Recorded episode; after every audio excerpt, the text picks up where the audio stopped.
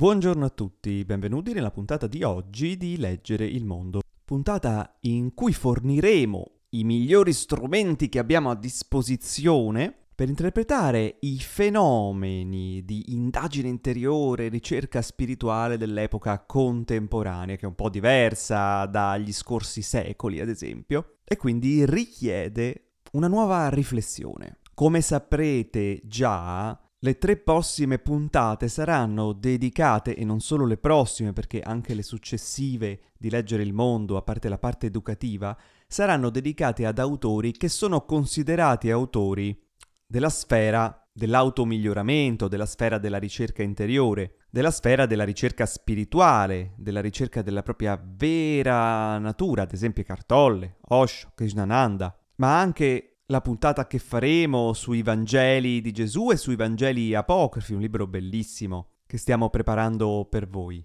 Insomma, questioni di carattere esistenziale che si allontanano però dalla sociologia, dalla filosofia, dalla psicologia che abbiamo incontrato fino adesso. Come allora andiamo ad incasellarli per non apparire un po' come i guru della domenica o come i fricchettoni figli dei fiori, senza nulla togliere o offendere i guru della domenica o i fricchettoni? Bene, siamo fortunati perché nel 2014 ho pubblicato un testo scientifico accademico intitolato Il Dio nello specchio, introduzione allo studio delle forme contemporanee di espressione della spiritualità e a seguire Enzo Pace, grande sociologo delle religioni, ha pubblicato un testo piccolino ma molto molto puntuale, Una religiosità senza religioni, spirito, mente e corpo nella cultura olistica contemporanea che va proprio a completare ciò che io avevo lasciato in sospeso, dicendo ci vorrebbe un'altra riflessione in futuro Infatti sto proseguendo insieme alla professoressa Musso della Sapienza di Roma, stiamo ragionando su appunto questo articolo sulle nuove espressioni del sacro. Insomma, Enzo Pace è andato a scrivere proprio poco dopo un testo eccezionale che ci completa e ci approfondisce la questione. Quindi io consiglio infatti questi due libri insieme, prima Il Dio nello specchio, poi Enzo Pace e poi un bellissimo testo per chi volesse andare ancora più in profondità a Sociology of Spirituality di Kieran Flanagan e Peter C. Jupp. Sentite qua, è eh? Flanagan che pronuncia inglese. Con questi tre testi voi avete completamente una cornice intellettuale, una cornice scientifica per comprendere al meglio il fenomeno perché questo fenomeno è in continua crescita, il mondo olistico è stato stimato per miliardi e miliardi di dollari l'indotto del mondo olistico sempre da McKinsey, quindi parliamo di un fenomeno che non solo è rilevante in termini di sociologia delle religioni, perché sempre più in crescita sono coloro che scelgono un percorso non tradizionale, quindi legato a una religione specifica, ad una dottrina, ma un percorso più, come vedremo nel testo,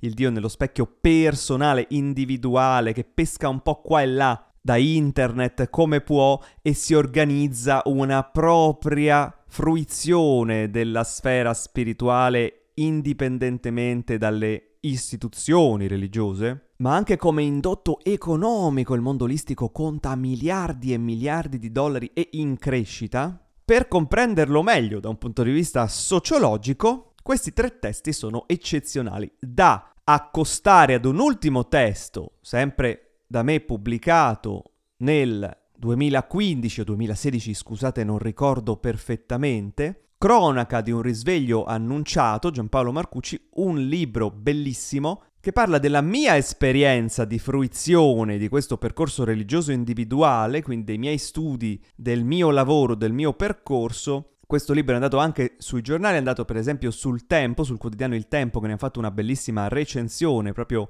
nel giugno 2015, mi pare, e parla di un anno con Marco Canestrari, personaggio molto influente del mondo olistico italiano, con cui, come abbiamo detto l'altra volta, io ho fatto un lungo percorso. Ecco, quel libro ci dà praticamente uno spaccato di esperienza personale di questo percorso religioso individuale, percorso spirituale individuale, religioso e spirituale, tratteremo come sinonimi, di cui parliamo nel primo testo, il Dio nello specchio, di cui parliamo adesso come, eh, diciamo, filo conduttore della nostra puntata di oggi. Ora, una puntata un po' più tecnica, una puntata un po' più scientifica, un po' più accademica, e che importa? Andiamo comunque a conoscere quelle che sono le basi metodologiche di un approccio ad un fenomeno nuovo, cioè come si fa ad approcciare un fenomeno nuovo come quello del mondo olistico, della spiritualità individuale, di questo cambio da vado solo in chiesa perché così mi hanno sempre detto a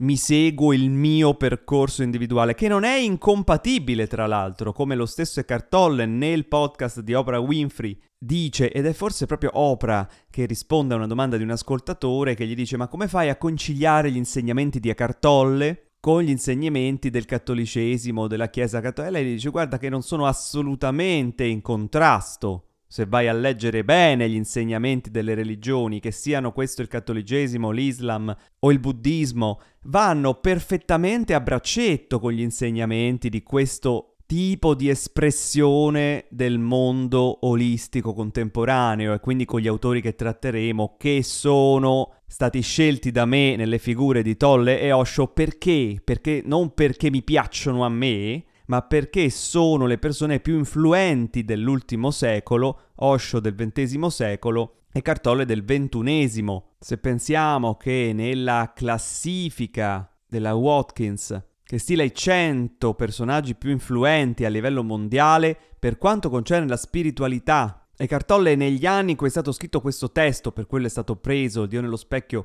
parla poi, c'è un capitolo su Cartolle ed è poi per cui lo scegliamo nella puntata prossima in cui parleremo del nuovo mondo a New Earth, e Cartolle era il secondo uomo più influente del mondo a livello spirituale dopo il Dalai Lama e prima di Papa Francesco e nel 2020 è passato quarto, ma stiamo parlando comunque di quarto su cento e i primi due sono il Dalai Lama e Papa Francesco. Anche Sadhguru è molto influente, anche Muji sta iniziando ad affacciarsi anche la nuova generazione, Bentigno Massaro, Jeff Foster, ce ne sono tanti, ma Eckhart Tolle è un'istituzione. Appunto, lavora insieme a livello televisivo, radiofonico e quant'altro con Oprah Winfrey, che in America influenza milioni e milioni di persone. E questi insegnamenti sono perfettamente compatibili con lo studio approfondito di qualsiasi religione. Non stiamo quindi parlando di eresia, Stiamo al contrario parlando di approfondimento di quello che è la propria sfera spirituale e aggiungiamo oggi personale. Viviamo nel mondo dell'iPhone, iPod, iMac,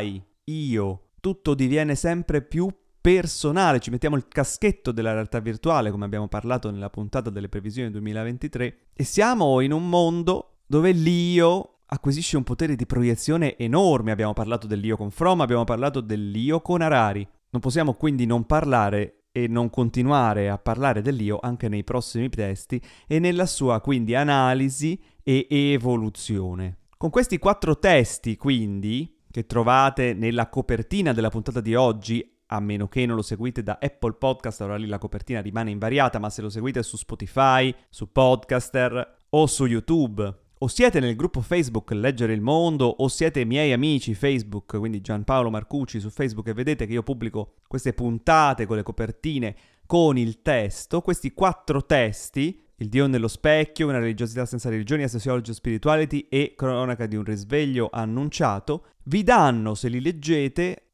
un'idea completa del fenomeno di questo nuovo modo di fare ricerca spirituale, nuovo modo di approcciare la spiritualità nell'epoca contemporanea, nell'epoca di internet, partendo da un approccio scientifico fino ad arrivare ad una testimonianza che è cronaca di un risveglio annunciato. Così avete tutto il compendio per capire perché poi parleremo di Eckhart Tolle, di Osho e di Krishnananda, ma poi anche infine di Gesù passando per Platone e Socrate, perché Socrate anche può essere considerato un personaggio alla stregua di Osho, Eckhart Tolle, Gesù e quant'altro, perché abbiamo scelto di chiudere la prima stagione del podcast Leggere il mondo in questa direzione, perché è il fenomeno più importante che c'è da considerare in quest'epoca. quindi insieme ad Harari che ci dà il fenomeno più importante da considerare per quanto riguarda il mondo esterno, insieme a Fromm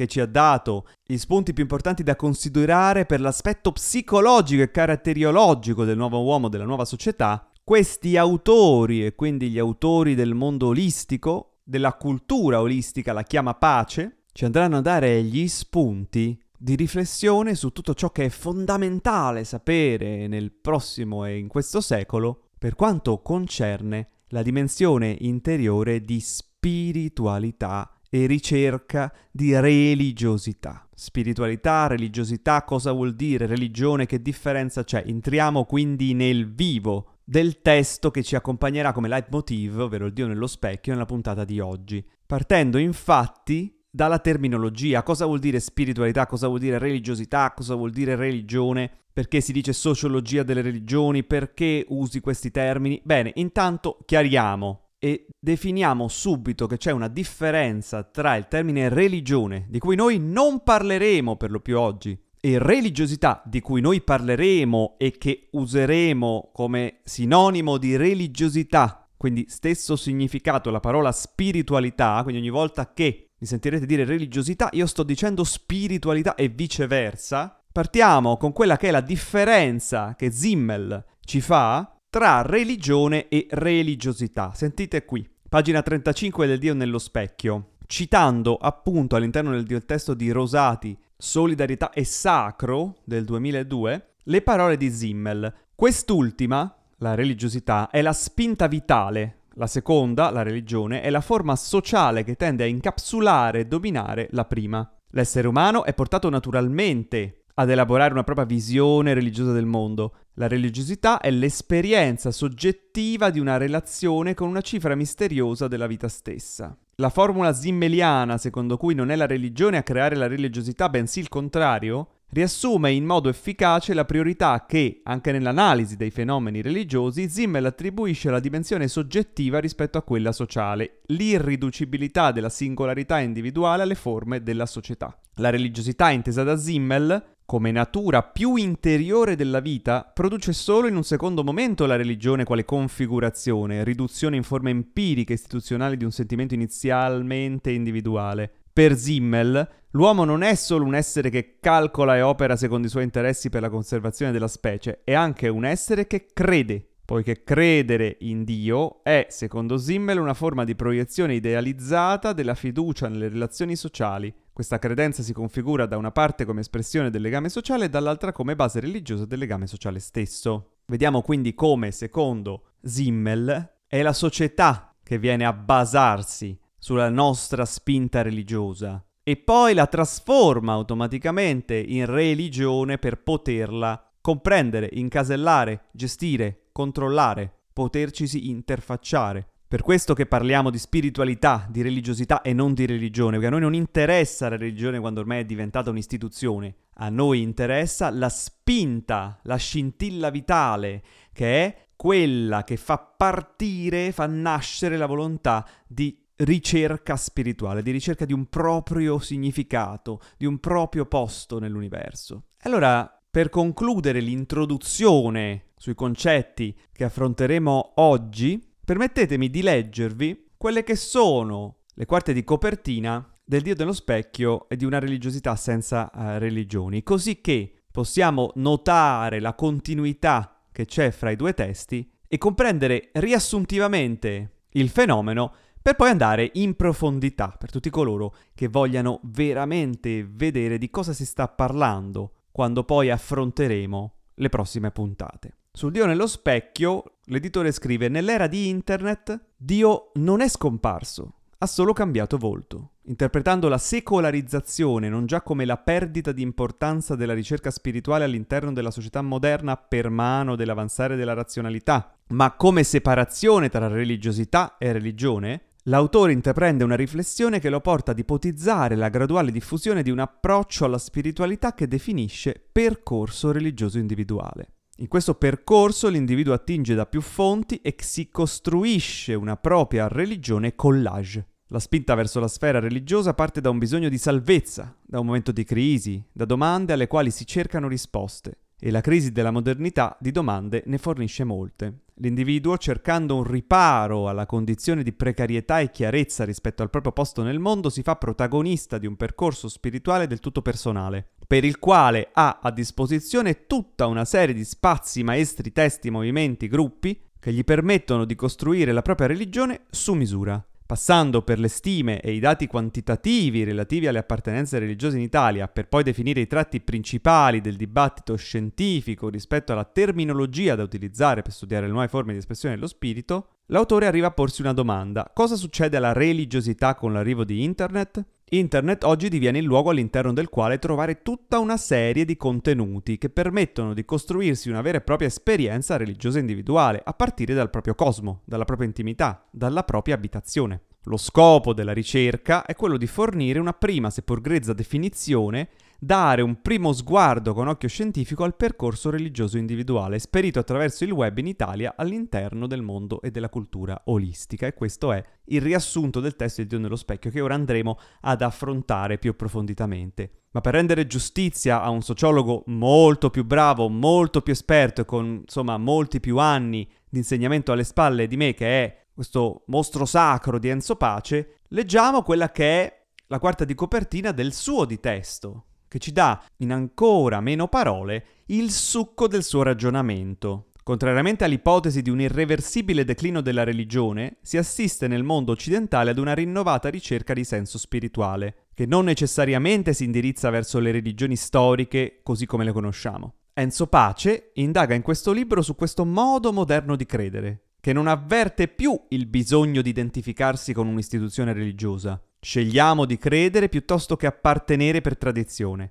Per questo, i confini simbolici del credere non appaiono più fissati e definiti una volta per tutte. I nuovi credenti sono aperti all'esplorazione come nuovi argonauti dello spirito, esseri terrestri a vocazione marinara. Uno degli esiti di questa navigazione a vista è ciò che è chiamata la rivoluzione spirituale, l'emergere di una spiritualità senza religione, centrata sulla ricerca di un armonico rapporto fra spirito, mente e corpo, in una parola, una religione olistica. Già così vi siete fatti un'idea della portata del fenomeno e anche delle sue qualità. Ora andiamo, per onor di conoscenza, ad approfondire il testo principale della puntata di oggi, il Dio nello specchio, che ci fa tutto un percorso da A a Z, da 0 a 100, di come e perché si è giunti a questa rivoluzione spirituale di cui parla Pace, a questo percorso religioso individuale, che un po' tutti noi stiamo compiendo, chi più, chi meno consapevolmente. E sì perché basta fare una lezione di yoga o aver seguito il discorso di un maestro o aver letto un libro di un Osho, un Tolle o un quant'altro per già essere dentro il percorso religioso individuale, ma non solo. Basta essersi fatti una domanda. La domanda che Harari ha detto sarà la più importante del prossimo, di questo secolo, anzi, ovvero del ventunesimo, che è chi sono io? A partire da questa domanda si è già dentro e non si può più tornare indietro. Il testo di Dio nello specchio parte da Bruckner, che nella tentazione dell'innocenza ci racconta di un uomo che soffre perché ha vinto. Alla fine della modernità ci si libera da quelli che erano i dettami della comunità, della religione, della chiesa e si entra in un mondo sempre più libero. Vi ricordate Harari con il liberalismo che adesso pare aver fallito come ideologia? Nasce questa ideologia della libertà. Eh, ma Bruckner ci ricorda quello che ci diceva già Kant, che libertà corrisponde a responsabilità e quindi mentre l'uomo prima era meno libero, ma sapeva benissimo a chi dare la colpa, con l'avvento della modernità, del mercato libero, del consumismo, della democrazia, del liberalismo, è quando all'uomo gli va male qualcosa non può più incolpare Dio, ma può incolpare solo se stesso, perché è lui che diviene padrone del suo destino. E questo gli crea, sia secondo Bruckner ma anche secondo Bauman, tutti autori che consiglio, eh, tutti gli autori che citerò, io li consiglio se volete perdere un po' di tempo. Vi ricordate Harari? Il lusso di perdere tempo, fondamentale per conoscere la verità. Chi non si prende il lusso di perdere tempo non potrà mai giungere alla verità. E da lì tutto il discorso sull'impossibilità dei potenti di vivere nella verità, perché non hanno tempo. O meglio credono di non averlo. Ecco, se volete quindi perdere un po' di tempo, vi consiglio di ovviamente leggere tutti i libri che noi riportiamo in Leggere il Mondo, anche tutti gli autori secondari che formano un po' la bibliografia dei testi stessi. E seguendo appunto i discorsi di Bruckner, di Bauman, ma anche di Maria Giovanna Musso, di Parini, e ovviamente di Durkheim e di Fromm, che abbiamo già anche affrontato qui, si vede come, per farvela breve, da questa morte dei vecchi dei ne nascono di nuovi più laici come la nazione, la famiglia, il progresso, la libertà, ma anche la ragione e quindi la scienza, la tecnica, la tecnologia. Tuttavia queste nuove divinità laiche durano poco, durano poco, vanno subito presto in crisi. Guardate la nazione come entra subito in crisi, perché la nazione porta, l'abbiamo visto con Harari e lo stiamo vedendo oggi, al nazionalismo che porta necessariamente alla guerra e alla competizione tra popoli. La famiglia diventa troppo stretta e quindi inizia ad allargarsi, inizia a diffondersi il divorzio.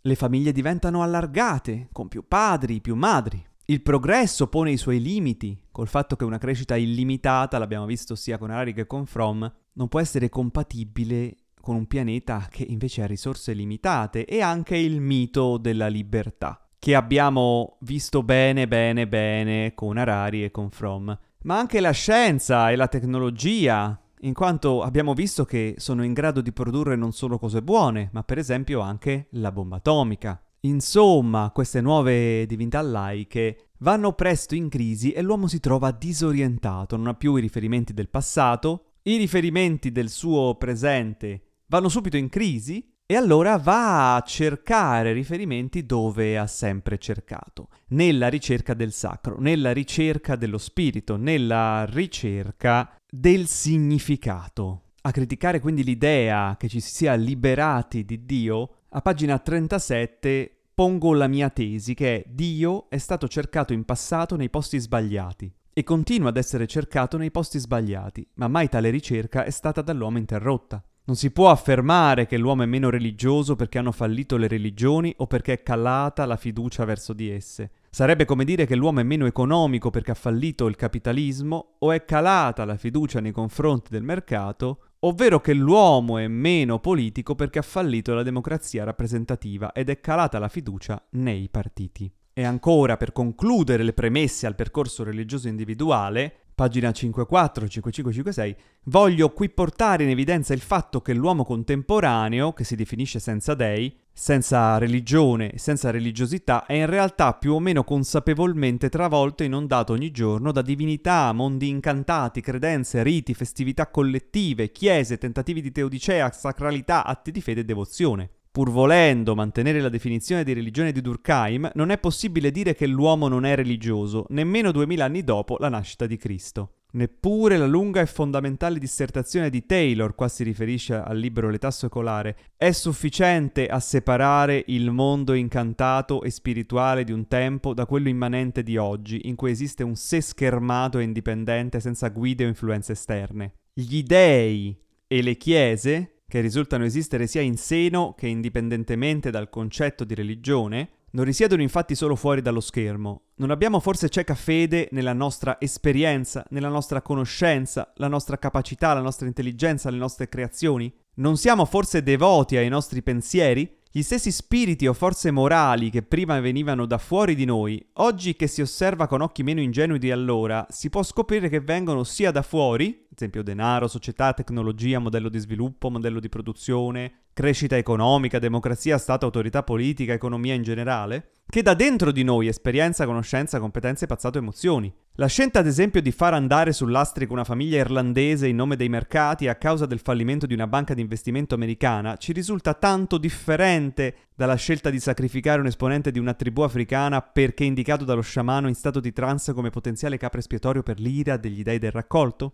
Non viviamo forse sommersi da immagini di divi e personaggi la cui aura ha caratteristiche di tipo sacrale? L'emozione condivisa dei tifosi di una partita allo stadio o dei fan di Lady Diana al suo funerale non somiglia chiaramente a quella che condividevano i partecipanti di qualche festività non secolare, quindi religiosa. Immaginate la parola secolare, secolarizzazione in opposizione alla parola religione religiosa. Anche dal punto di vista dell'impegno, del senso di comunità e della teodicea vi sono oggi situazioni molto note che alcuni hanno definito quasi religiose, mi riferisco a Beck nel Dio personale, come ad esempio l'esperienza associativa totalitaria chiamata genericamente volontariato, la quale ha i suoi riti, i suoi precetti, i suoi sacerdoti, pensate alla Croce Rossa, che ha i direttori, gli uffici e quant'altro, le sue interdizioni anche, le regole. E non si cerca ad esperienze come queste una sorta di espiazione del peccato? Ad esempio quello di essere occidentali e rubare all'Africa? C'è poi un altro aspetto della questione che voglio portare in luce nella conclusione di questo paragrafo che ci riporta peraltro alle pagine iniziali.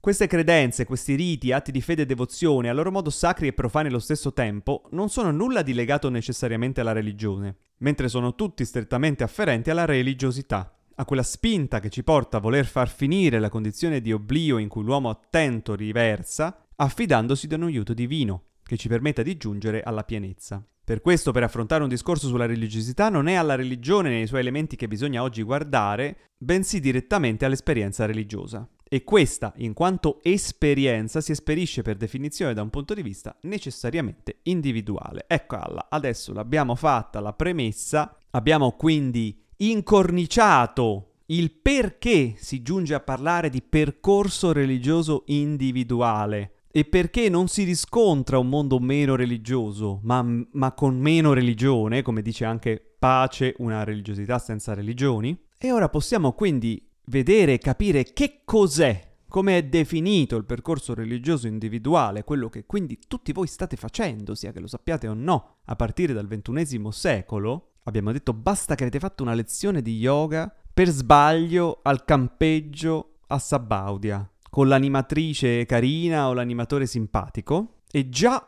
siete stati presi da questo percorso religioso individuale, da questa cultura olistica, da questa religiosità olistica. E io lo so che l'avete fatta quella lezione, perché insegnavo proprio yoga al camping Sabaudia.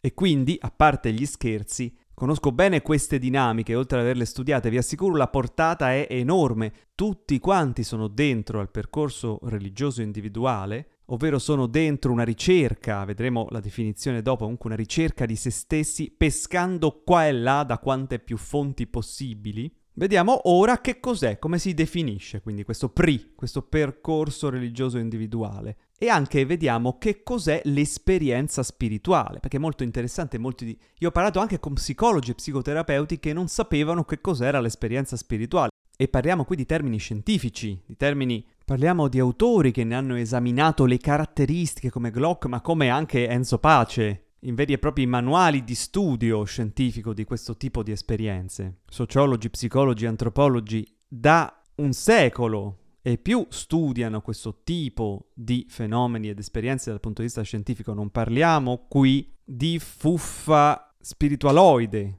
E partendo dal PRI, dal percorso religioso individuale, Sentiamo cosa ha l'autore da dirci nel Dio dello specchio. Il percorso religioso individuale è tortuoso perché non ha guide definite al di fuori del sé. Che cos'è dunque il percorso religioso individuale? A me piace definirlo come la via che ognuno di noi intraprende dalla nascita verso Dio, consciamente o inconsciamente. Utilizzo questi due termini in opposizione proprio per evidenziare come da sempre non tutti gli individui sono consapevoli della loro ricerca spirituale, del loro lamento che continuamente invoca una divinità che li salvi dal loro stato di dolore, terrore e precarietà. L'uomo cerca il ricongiungimento con Dio da quando nasce, sino all'attimo prima di spegnersi. Semplicemente talvolta non chiama Dio ciò che cerca, oppure non è attento e deve aspettare la morte per essere costretto ad osservare che c'era qualcosa che non gli tornava. Il percorso religioso individuale, che però tratteremo qui, non è quello del magnate della finanza che trova nel denaro il suo Dio, bensì quello dell'individuo che consapevolmente e volontariamente ad un certo punto della sua vita, accortosi della sua condizione, cerca la salvezza fuori dall'immanenza, fuori dalla materia e fuori dalla mente. La definizione di percorso religioso individuale che vogliamo considerare in questo lavoro diviene così: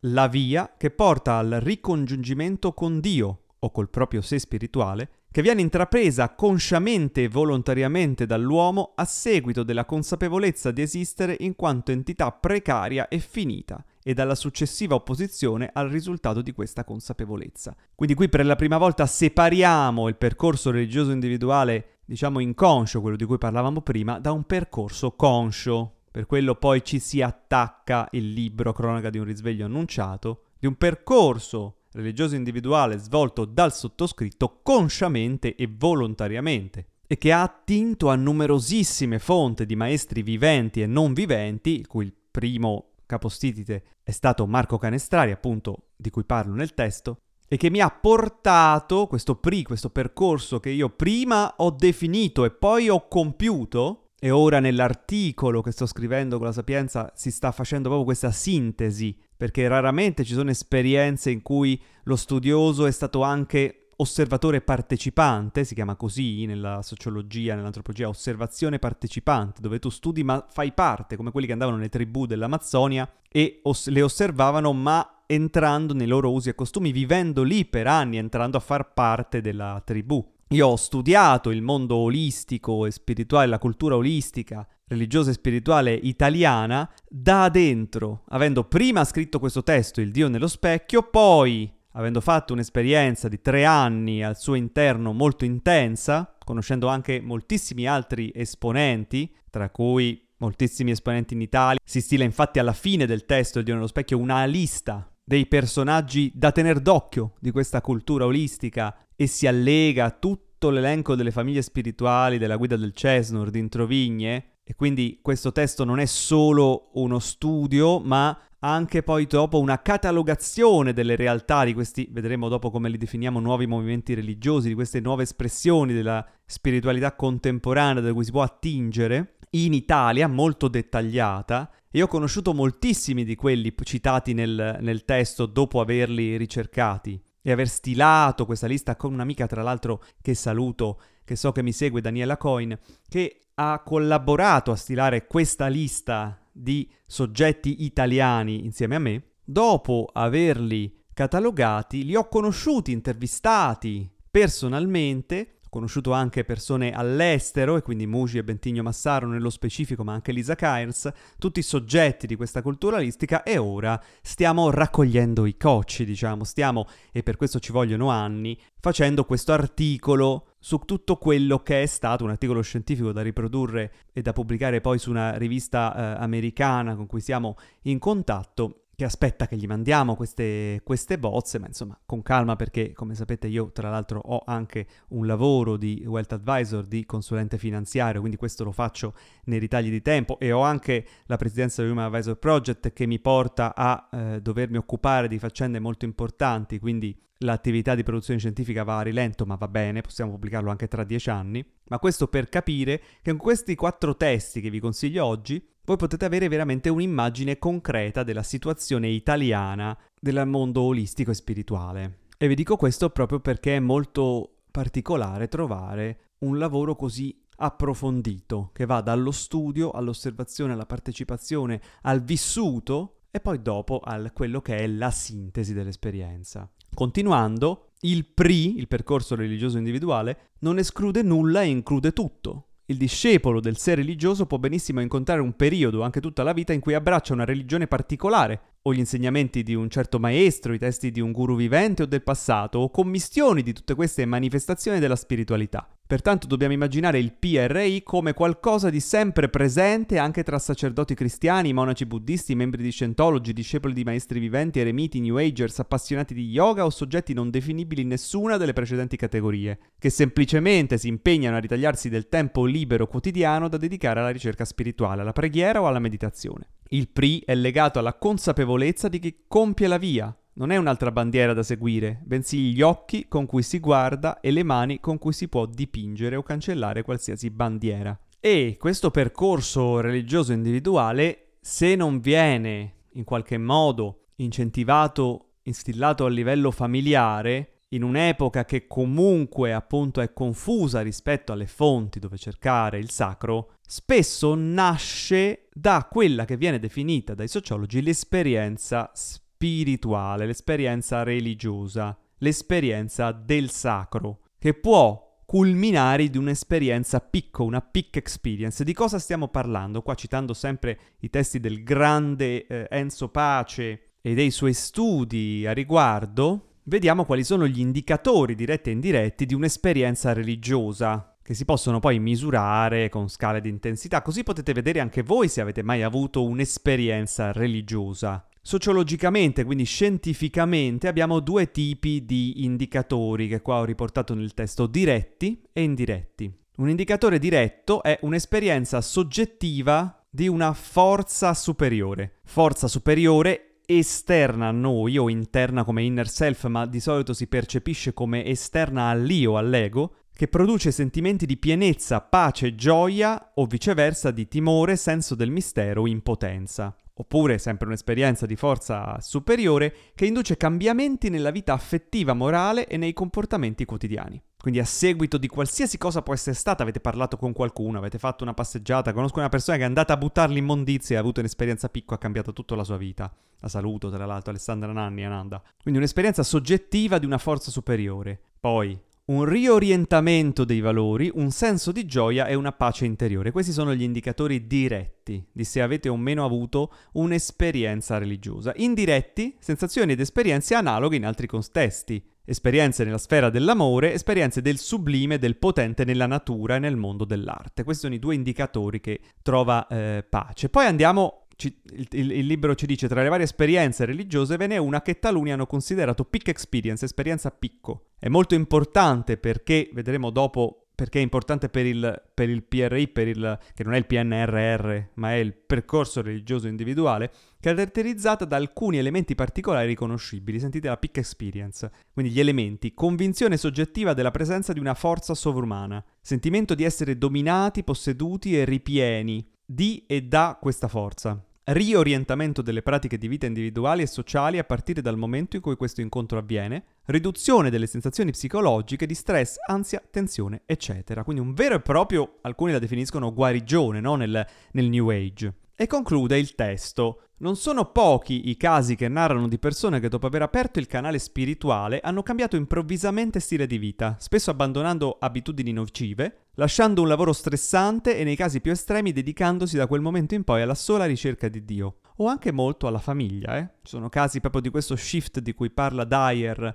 bellissimo il film The Shift, vedetelo, Wayne Dyer. Quindi un cambio di valori per esempio, nell'uomo viene messa la famiglia molto prima di come era prima. Prima c'era prima il lavoro e poi la famiglia. Viene messa prima la famiglia del lavoro e viene messa come primo eh, elemento, proprio prima priorità, la ricerca del, del sacro, di Dio, dello Spirito. Chiamarle conversioni non è del tutto corretto, in quanto per conversione di solito si intende l'adozione di un credo nuovo per il convertito. Tuttavia, se prendiamo il significato più letterale del termine, che vede la conversione come una presa di coscienza esistenziale, un accorgersi di stare andando in una direzione sbagliata, di intraprendere così un'altra strada, la partenza di un PRI a seguito di un'esperienza picco o esperienza del sacro può essere definita una conversione. Quindi possiamo dire proprio che questa esperienza picco può causare una conversione al percorso religioso individuale. Il testo, il Dio nello specchio, poi continua con tutta una rassegna di dati che noi salteremo, ovvero da proprio come sono distribuite nel mondo le religioni, Islam, cattolicesimo, buddismo, ebraismo, eccetera, eccetera. Poi all'interno di quelle che sono le minori, e quindi anche i nuovi movimenti religiosi, quindi definizione nel testo presa da Introvigne, chiamiamo questi nuove situazioni, nuovi movimenti religiosi, NMR lui li definisce, il testo ci dà proprio un dettaglio, eh? delle percentuali su come sono divise queste diciamo, chiamiamole famiglie spirituali. Quindi molto interessante per chi volesse poi dopo eh, leggerlo, avere il libro in mano, avete tutta la parte quantitativa, tutta l'analisi quantitativa e l'analisi di perché e come definirli perché eh, per esempio alcuni li potrebbero definire, alcuni di essi, chiese, culti o sette, oppure ambiente New Age e quant'altro. Allora Introvigna, aiutandoci con, eh, con Introvigna, che è un, grande, un, altro grande sociologo delle religioni che consiglio a tutti, tra l'altro a guida del Cesnur, andatevi a vedere il sito del Cesnur, bellissimo, per chi è interessato intendo alla materia, ci fa tutta una dissertazione su come la televisione ha messo paura su certi termini, anche la Chiesa ha messo paura su certi termini impropriamente, come sette, culto, quando sono termini semplicemente che eh, afferiscono a una gestione del gruppo. Quando si è in sociologia che si studia il termine setta o il termine culto, non è che c'è scritto te- setta e culto è brutto, azienda e famiglia è bello, per esempio, o chiesa è bello, culto è brutto. Chiesa cattolica bellissimo, setta, Rosa Croce eh, eresia, no? Quelle lì era il tribunale dell'Inquisizione. Setta e culto sono semplicemente modi di gestire un gruppo, modi naturali di espressione di un certo tipo di gruppo. Ma proprio perché mettono paura a causa di tutto quello che è stato il, il, lavoro dei media su oh, quella è la setta che si sono tutti suicidati, eccetera, eccetera, allora si sceglie un nuovo termine che è nuovi movimenti religiosi. Per capirci, fa ridere la cosa perché è come se, siccome in qualche famiglia sono successe cose atroci, allora la televisione dicesse eh, la famiglia è atroce perché nella famiglia il padre ha ucciso i figli, allora tutti i padri uccisono i figli nelle famiglie. Allora siccome in una setta quattro si sono suicidati, allora le sette fanno paura. Ma in realtà un'azienda è gestita esattamente a, a modalità setta. E alcune aziende o gruppi sono gestite come culti, dove il leader è proprio idolatrato, viene presentato con questi mega schermi che entra e tutti quanti vanno lì. Guardatevi per esempio il film Wolf of Wall Street, se volete dare un'idea di azienda gestita col culto del leader. E quindi fornendoci questo nuovo termine, nuovi movimenti religiosi, ci dà anche un modo in Trovigne di eh, dare un nome che non mette paura a queste nuove forme che non sono l'Islam, la Chiesa Cattolica o il Buddismo o l'ebraismo. E il testo poi va a chiudersi con quella che è la parte di apertura. Infatti si, le conclusioni si chiamano aperture, non, non, chiusure, non conclusioni all'interno del Dio dello specchio, perché il testo dice ok, abbiamo visto perché, abbiamo visto come, adesso però vediamo eh, co- abbiamo visto anche cosa, vediamo quello che sarà il futuro. Come internet va a entrare in questa cosa, in questa eh, situazione, in questo fenomeno, e quindi troviamo a pagina 144 come internet può diventare un medium spirituale che facilita l'esperienza religiosa. Tu puoi andare su internet a cercarti le fonti per la tua esperienza religiosa, video, testi, corsi, ritiri, eh, web class, web cose, eccetera, eccetera. Internet come spazio in cui si possono svolgere anche i sacramenti. Ho fatto una lezione, ehm, sempre con la Musso, alla Sapienza Sociologia una volta in cui ho, ho mostrato un eh, esorcismo fatto eh, su Skype. Quindi un sacramento della Chiesa, eh, adesso non voglio dire baggianate, non so se erano, era un prete cattolico, o meglio, lo sapevo all'epoca, ma non mi ricordo, era tanti anni fa, ma penso comunque di sì, ma non, insomma, eh, chiedo la, la, grazia di non essere denunciato se non fosse così dalla Chiesa cattolica, ma comunque era un prete, aveva il collettino, era tutto, faceva gli esorcismi, e li faceva su Skype, quindi eh, si possono svolgere i sacramenti anche i più, eh, diciamo, controversi come gli esorcismi, Internet come strumento per promuovere la religione e le pratiche religiose, ovvero come strumento per fare evangelizzazione, come strumento per, per andare a cercare persone, no? Proselitismo. Internet come tecnologia per affermare la vita eh, religiosa. E quindi in questo caso eh, il saggio Cyber Grace eh, della COB e anche eh, il testo della, uh, della, Campbell, che viene citato in bibliografia nel Dio nello specchio, ci danno quello che è uno spaccato di come l'internet si può spiritualizzare, essere un place that can be set apart for holy use, cioè un, plo- un posto che può essere organizzato per un uso sacro e quindi rendere parte della propria vita religiosa attività su internet e online. Per questo motivo, questo è un assist che il libro ci dà per andare a vedere il sito Ecartolle TV di Ecartolle, che all'epoca andava tantissimo e continua a, ad andare, dove appunto tu per eh, 9,99$, cioè per una cifra comunque era 20 dollari, una cifra eh, iniqua perché eh, al mese glieli dai 20 dollari al parroco quando vai a fare l'offerta, quindi 20 dollari al mese tu hai praticamente, avevi, adesso non so come funziona più perché sono passati anni, sono stato libero del 2014 e noi siamo nel 2000, sono, die- sono passati 10 anni dalla pubblicazione di questo testo, all'epoca erano 20 dollari e tu avevi accesso a tutti i contenuti video di Cartolle, c'era anche una meditazione con lui una volta al mese, cioè c'era proprio un rapporto di mentoring, potevi anche scrivergli una lettera a lui o, o alla sua assistente che se non erro era già la, eh, la moglie e quindi c'era la possibilità di interagire ed entrare come nel suo ashram virtuale, chiamiamolo, anche se lui ha sempre detto che è un po' contro gli ashram, ma non in senso di giudizio negativo, ma lui fa così, è un suo stile, rispetto magari a un Muji o a un Sadhguru o a un Osho. E Cartolle ti fornisce su internet, cioè tutto interamente online, e poi ovviamente annualmente organizza quei tot ritiri dove vai a potenziare, poi ci sono tutti i libri, ci sono i gruppi di studio sul territorio e quindi tu ti crei appunto un nuovo movimento religioso a cui attingere. E ma qual è il bello di questa cosa? Che vai dai cartolle, ma poi vai anche da Muji, vai anche da quello, vai anche da quell'altro, poi leggi l'altro, poi vai a yoga, poi ti fai una ricerca tua, poi dopo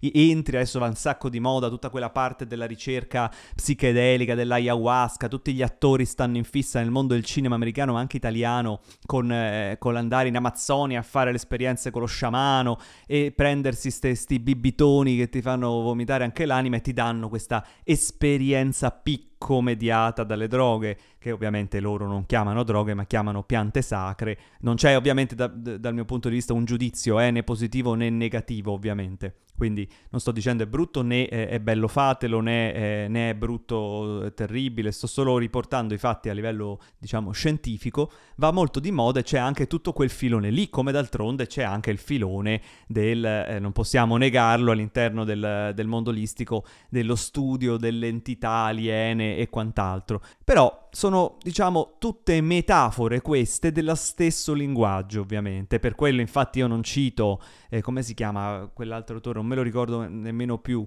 eh, che parla di alieni e quant'altro in Italia. Ma cito Ecartolle, che è mondiale, che parla di risveglio senza metterci dentro delle questioni in cui la mente ci si fissa, eccetera, eccetera, o dei, dei medium, ehm, in questo caso chimici, come ad esempio l'ayahuasca, Cartolle no, fornisce un, un percorso pulito con semplicemente la meditazione come molti altri, ma ce ne sono appunto i più svariati. E noi da Ecartolle partiremo la prossima puntata. A New Earth, il mondo nuovo, un bestseller mondiale, dove andremo non più dal punto di vista tecnico, scientifico, accademico, metodologico, eccetera, a definire cose bla bla bla, ma andremo nel vivo, cioè andremo a entrare in questo mondo interiore e spirituale, come leggere il mondo dello spirito. Abbiamo visto come leggere il mondo dal punto di vista sociale, storico, filosofico e eh, economico, con Harari e con i vari report. Vedremo un approfondimento di questo ogni volta che uscirà una rivista Farsight ogni tre mesi del Copenaghen Institute for Future Studies, un rapporto McKinsey, un rapporto delle grandi banche, come sapete io faccio questi report anche per eh, lavoro, per il Bronger Group eccetera eccetera e naturalmente anche per i miei clienti di Banca Generali. Abbiamo visto poi come leggere il mondo psicologico con Eric eh, Fromm, adesso vediamo come leggere il mondo spirituale con Tolle Osho e poi come liberarsi da quello che è un grande ostacolo, che è la paura, quindi uscire dalla paura con Krishnananda, per poi affrontare due autoroni, quindi Socrate per la bocca di Platone, quindi Platone, perché come sapete non si sa se Socrate sia mai esistito, ma noi gli vogliamo dare fiducia, quindi Socrate per la bocca di Platone e Gesù con i Vangeli, quelli certificati dalla CEI e quelli non certificati, quindi anche scientificamente rilevanti ma non eh, per la Chiesa Cattolica, quindi Vangeli apocrifi, e sempre ovviamente daremo anche questa chiusura con crescere figli maschi e crescere figlie femmine per dare anche uno spaccato di come leggere il mondo infantile, dei minori, dell'educazione, secondo un approccio psicologico eh, di un, uh, uno veramente in gamba, un americano che eh, vi piacerà sicuramente. Questa è Leggere il mondo, questo è il pacchetto completo. Noi ci fermeremo con una pausa probabilmente nel periodo estivo, adesso non sappiamo ancora perché come sapete queste puntate sono registrate praticamente poco prima che voi le ascoltate, quindi in base agli impegni che adesso abbiamo eh, sia per lavoro che eh, per lo Human Advisor Project vedremo, ma comunque tendenzialmente le puntate in tutto sono 15-16 della prima stagione di Leggere il Mondo, ovvero la stagione 2023, poi dopo eh, ne parleremo più in là, lo dirò a inizio puntata per chi eh, insomma non, non, è arrivato magari alla fine fine a questo periodo, questi momenti conclusivi di, di chiacchiera, poi dopo la prima stagione ci sarà una sorpresa, quindi eh, vedremo se il format rimarrà questo o un altro che diventerà privato e quindi chi di voi mi segue assiduamente mi dovrà mandare un'email a leggere il mondo podcast chiocciolagmail.com oppure andate a cercare l'email su humanadvisorproject.org o mi scrivete su Facebook o su WhatsApp perché ha il mio numero. Molti di voi so che ce l'hanno perché ho visto che chi mi segue anche mi conosce eh, alcuni di voi personalmente, così che io so chi di voi è interessato al, a quello che sarà il nuovo format che sarà più approfondito specificatamente sulle tematiche della, della crescita che possiamo eh, svolgere insieme a questi strumenti appunto che ci fornisce la realtà. Allora scrivetemi in privato, dici ah sono interessato, così poi io farò una... Ma comunque dirò questa cosa a inizio puntata, dopo che avremo trattato Tolle, forse anche Osho. Un abbraccio a tutti da Giampaolo Marcucci, è tutto, passo e chiudo.